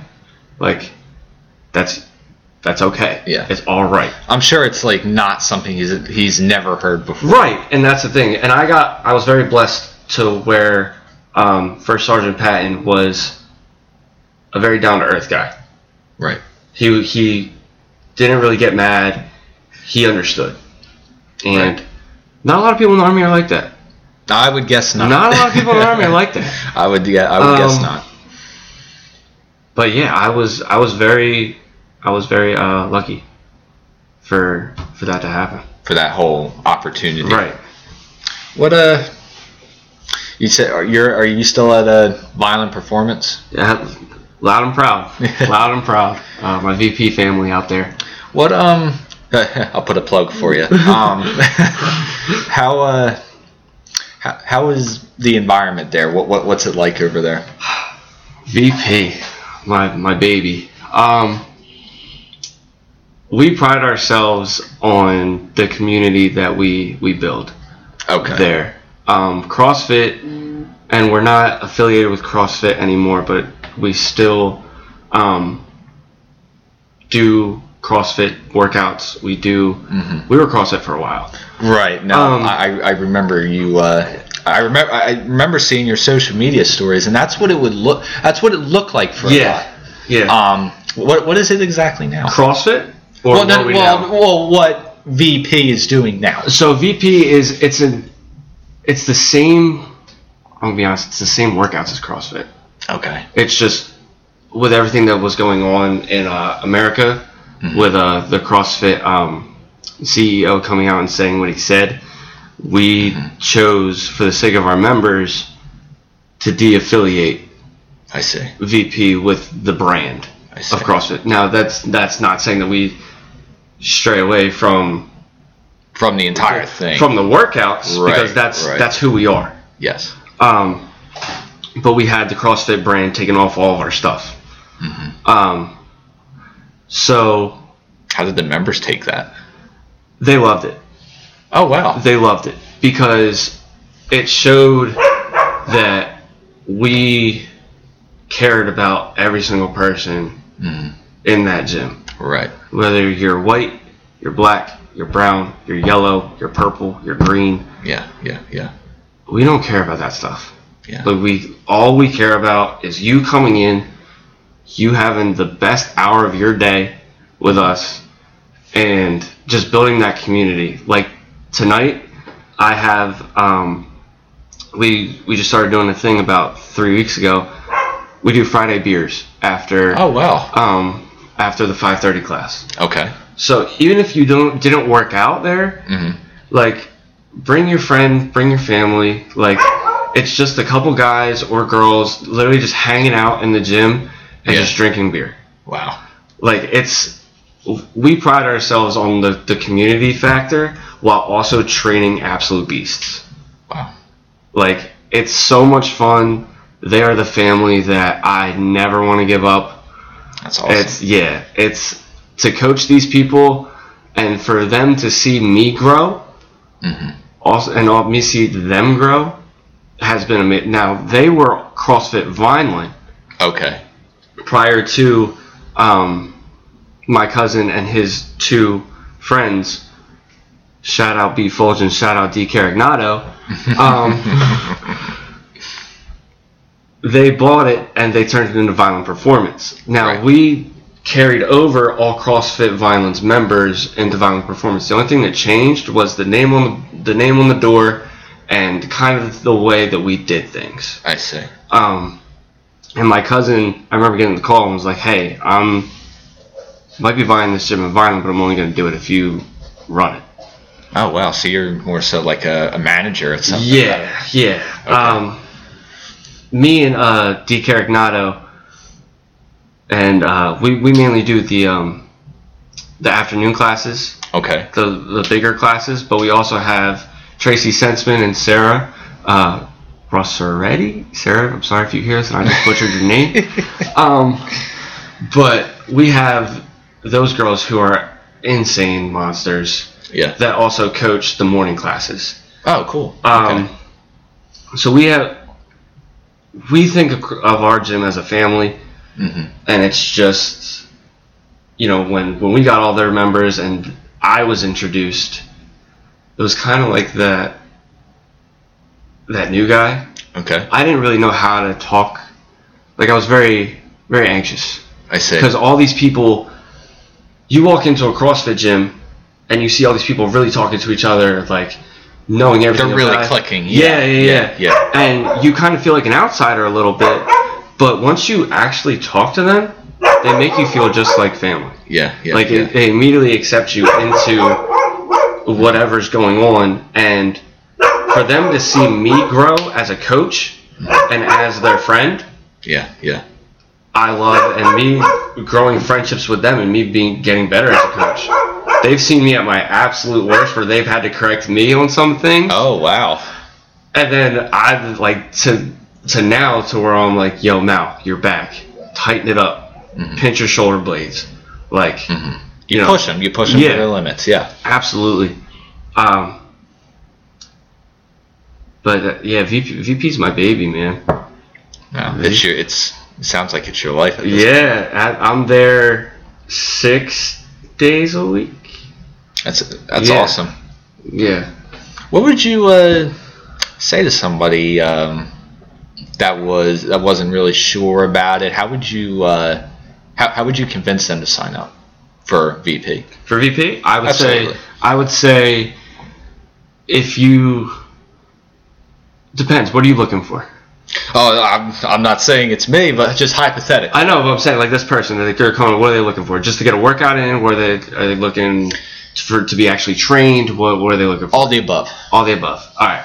So what I'm gonna say to this person is your first class is free, Okay. and um, at every single class you get a coach. Okay. Even if it's your first one, Even if- like off the street. Yeah. Okay. So all that CrossFit is, it's like a big gym class. Okay. you you know, you have your gym teacher in front of the class. They're telling you what to do, and then at, at a certain point, you get to play whatever the, the coach said. Right. Okay. So CrossFit is like there's a coach in front Mm-hmm. with a PVC pipe. I'm going to show you what the movement is. Okay. I'm going to you know go over everything. I'll warm everybody up. Okay. We'll do a practice round. We'll build to a weight. I'll come around to each person, And sometimes a weight might be different for you than it is for somebody else. Okay. And that's fine. All we're looking for as coaches is that high stimulus and heart rate. okay. That's interesting. So if the workout is prescribed to take someone 10 to 15 minutes and the RX weight, RX meaning like competitor weight, Okay. is um, 135 pounds on a barbell, Mhm. I can tell the difference when someone is going to struggle with that 135 and Okay. not finish within 10 to 15 minutes. They maybe get capped out at 20. Okay. But if I change them to say, hey, let's take 20 pounds off, go 115 today, they are going to finish probably within the 10 to 15 minute range. And that's what we want Right. everybody to finish where the prescribed time should be I see. should be finished. Um, now, for somebody new, we like to do intro classes Okay. because CrossFit's a lot of functional movements, I see. um, and if not taught properly, it can hurt you. Mhm. It can definitely hurt you, and I think a lot of people hear horror stories about CrossFit and they kind of stray away from it. Like that way, oh, Mm-hmm. So it gets like a bad rap. yeah, yeah, yeah. Some and people are like, oh no, like my cousin got really hurt doing CrossFit. Well, odds are your cousin did a movement wrong. Interesting. like um so we like to do intro classes and all intro classes are is it'll either be me or one of another coaches working one-on-one with you Mhm. for your first like four times now we'll be with the class Right. but i'll be standing next to you I see. and being like all right so this is what he's saying we're going to work on this today Okay. and even if that just means like i had a guy come in he was like 6'2 225 okay. fit guy Yeah. Yeah. Yeah. I had him do only the barbell for a workout. Barbell's 45 pounds. Yeah. Yeah. He looked at me like I was nuts. really?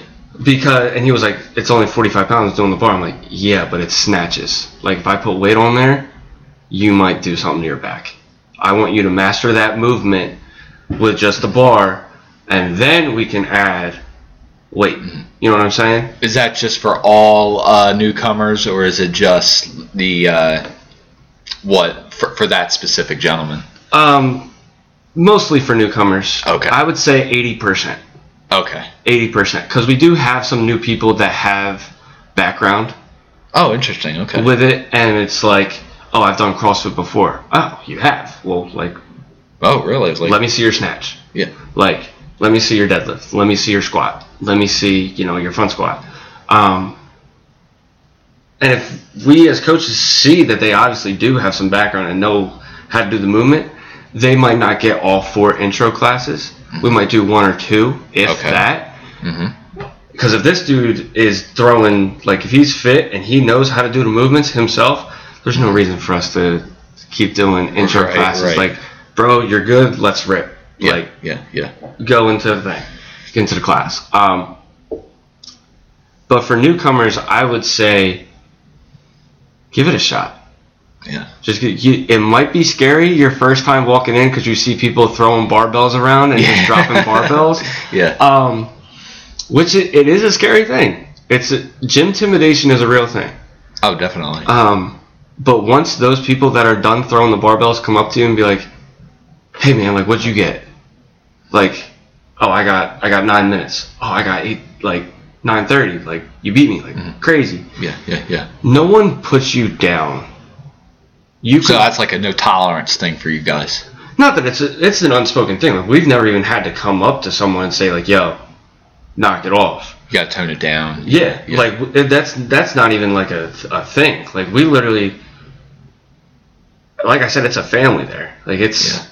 You look out for each other. absolutely. Yeah, yeah. So like if say someone brand new comes in and they're only doing the bar, where someone like um, my fellow coach Dan is doing the workout with them and he's throwing 135 on the bar Mhm. and everything. They're finishing at the same exact time for the most part. Yeah. Yeah. Um, and Dan's like, "Yo, that was a great workout, man." Like, no one puts you down just because you did less weight. Yeah. I see.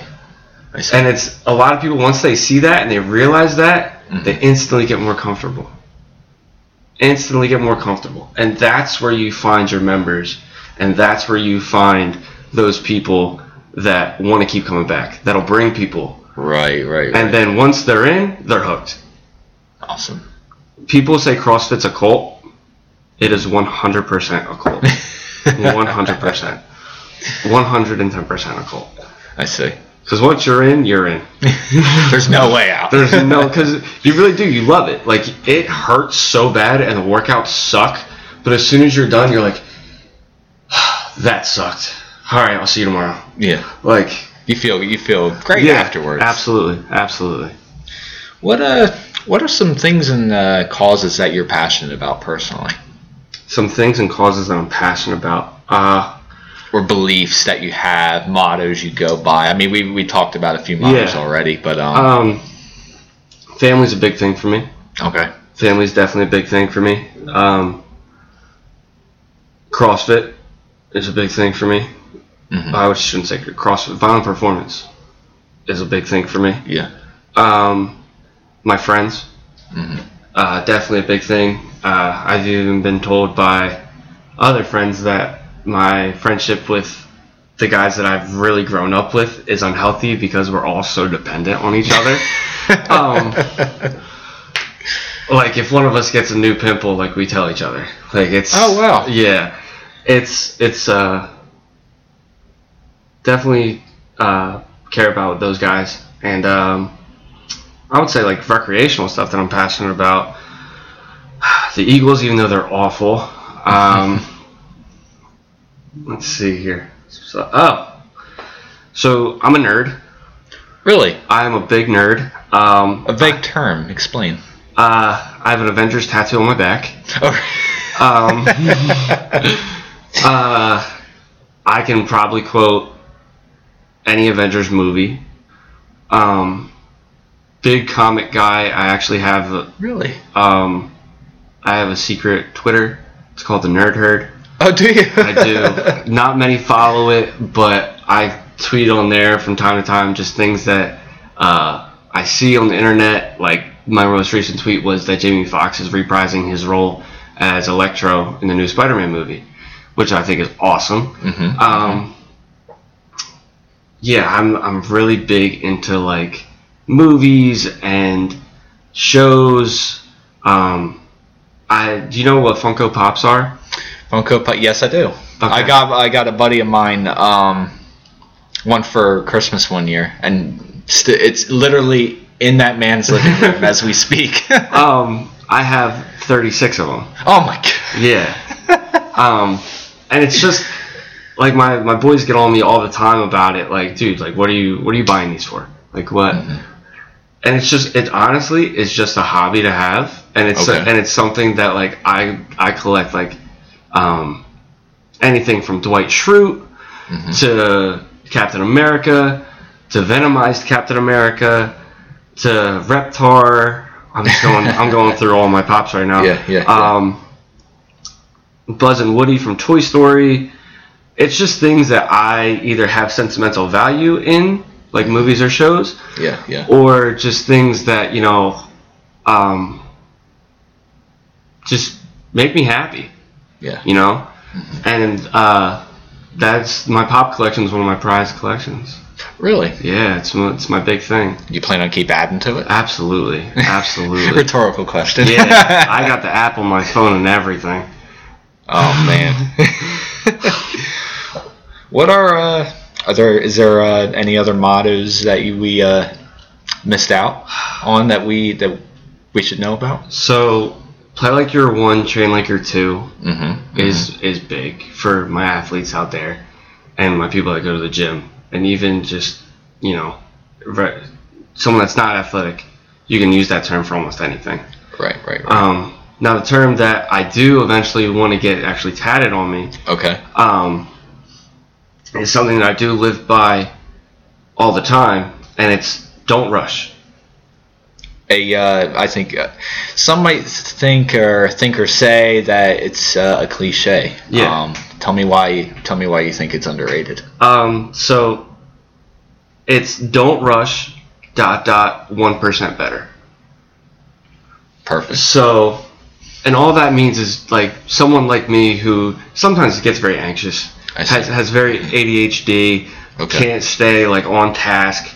Um, it's take a second, breathe, Mm-hmm. realize what's going on around you, and don't rush something. Literally, just take something as it is. Mm-hmm. And I'm not saying be lazy, Right. but I'm saying don't let life pass you by. And I know Right. that's a very cliche term. certainly, certainly, yeah. Um, but I'm very in the in the moment type of person. okay.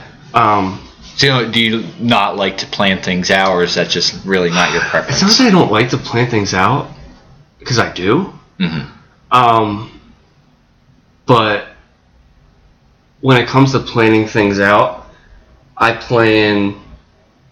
I plan dumb things out. I plan like Dumb. Why? Why would you? like uh, let's go out to the bar next Friday. Dumb.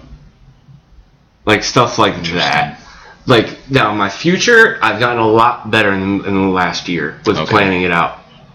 Like I, like I said, moving into my own house, um, had to start saving money. Mhm. Had to not let money burn a hole in my pocket. Yeah, yeah. Um, but the don't rush is basically just everything's gonna be okay.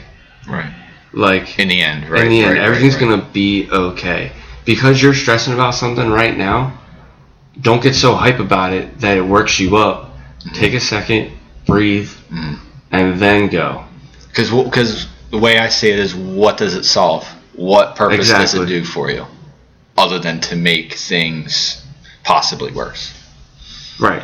Um, and then the one percent better is just that could be with anything. That could be going to the gym. Mhm. That could be reading a book. That could be just taking a walk outside to clear your head. Yeah. That could be literally anything. Just Mhm. to you, just be 1% better than yesterday. Right. And that's right. all it takes. Just 1% better than yesterday. And that's a big thing in our gym, and that's a big thing with me. Mhm. Is just, if I'm better than yesterday, I'm already a better person. Right. You know? Exactly. So even if you go to the gym and you don't feel like working out that day, Mhm. you go through the motions kinda, Yeah. you just go through it. Mhm. Hey, that's better than you sitting at home and doing absolutely nothing. Yeah. Yeah. You know, yeah. you're still progressing, you're still getting better. Mhm. And that's for mental health too. Oh no, absolutely. Mental health is a huge thing that should be talked about more. Yeah, And yeah, um if you can think to yourself, all right, I can do just something that's going to make me because if when someone hears, oh, you got to be ten percent better, you got to be fifty percent better, Mhm. start to get anxious. Oh, certainly. Yeah. Start to get anxious, Yeah. and they're like, oh god, that's so much. Like I, I, I can't do that. I can't Yeah. do that. Especially if they don't feel like that they would live up to something yeah, like that. right. And it's just the, hey man, just one percent better. That's 1%. all you need. And as long as you're doing that, you're golden, dude. Mhm. And if you live by one percent better, I really feel like you're not gonna rush things. You're literally gonna take life a day at a time, Mhm. and everything will be alright. Right. Right. That's how that's and that's how I live. You know. I think it's a very uh, healthy way of living. Thank you, thank you, thank you. Um, we'll finish off by saying or asking you uh, what are some uh, short-term and maybe a couple long-term goals that you have for yourself. Short term, all right. Short term, moving into this house um, Mhm. and getting everything set up the way that I want to set it up. Okay. Um, short term, also being getting my level two uh, for Right. for Mhm. CrossFit. I'm Yep. already L one certified. Very good. Um, so getting your level two is uh, it's a big thing in the um, the CrossFit community, Mhm. where only a, a handful of people really have their L twos. Mhm. So it puts me ahead of, Of quite a few. Yeah. Quite a few people. um, and there's three total that you can go. You can go get your L three, but like one percent of CrossFitters have their L three. yeah. Yeah. Um, I don't think it's something that you can't achieve. I think, right. I think right. you can achieve that. Thank you. Um, so short term goals. Uh, house L two. Um, and just you know, stay on track. Mhm. Stay on track. Stay on course. Uh, long term goals. Mm-hmm. Eventually owning my own gym. Nice. That's a very Um, good goal. maybe becoming a partner at VP with my cousin and uh, D. Carignato and B. Folge. a Um, silent partner, or you want to be more hands-on? Definitely hands on. Definitely great. hands on. Mhm. Um, I, I mean, I'm there all the time now, Mm-hmm. so I feel like if, even if I owned it, a part of it, I'd be there the same amount. Yeah, yeah, yeah. Um, but I would eventually like to open one in Millville because Mm-hmm. I think that the closest ones from Millville are Violent Performance. Um, off the grid is a little more of a drive, okay. and uh, CrossFit 47. And CrossFit 47 is about the same distance that we are. Okay. Um, so, and I think that uh, Millville, if it had a CrossFit gym, it would attract so many people. Teachers, firefighters, police officers. Like, those are our main clientele. Mhm. And I, I don't I know why that is, but it really is. Like, it's crazy. That's that's actually really interesting. Yeah. Um, those those three are our main like clientele, um, and that's at any any CrossFit gym. Right, right, right. Um, so I own my own gym. Uh, definitely want a family. Want a family. Um, which that has to mean getting a girlfriend. Um, I something tells me I think you'll find something. uh, hope, yeah, hopefully, you know. Um, own gym, family, and just peace of mind, man. Yeah. just peace of mind to, to one day just you know not have to work until when I'm like 60 Mm-hmm. Yeah. hopefully when like retire, as a Yeah, young man, yeah. so you can experience. if I'm more if. I'm a part part owner at VP and I own my own gym in Millville like I think I'll be okay right, right, right. so uh yeah that's me All right, Joe. Well, thanks for being on, man. no thanks for it. having me thanks for having me man All right, guys. Take care.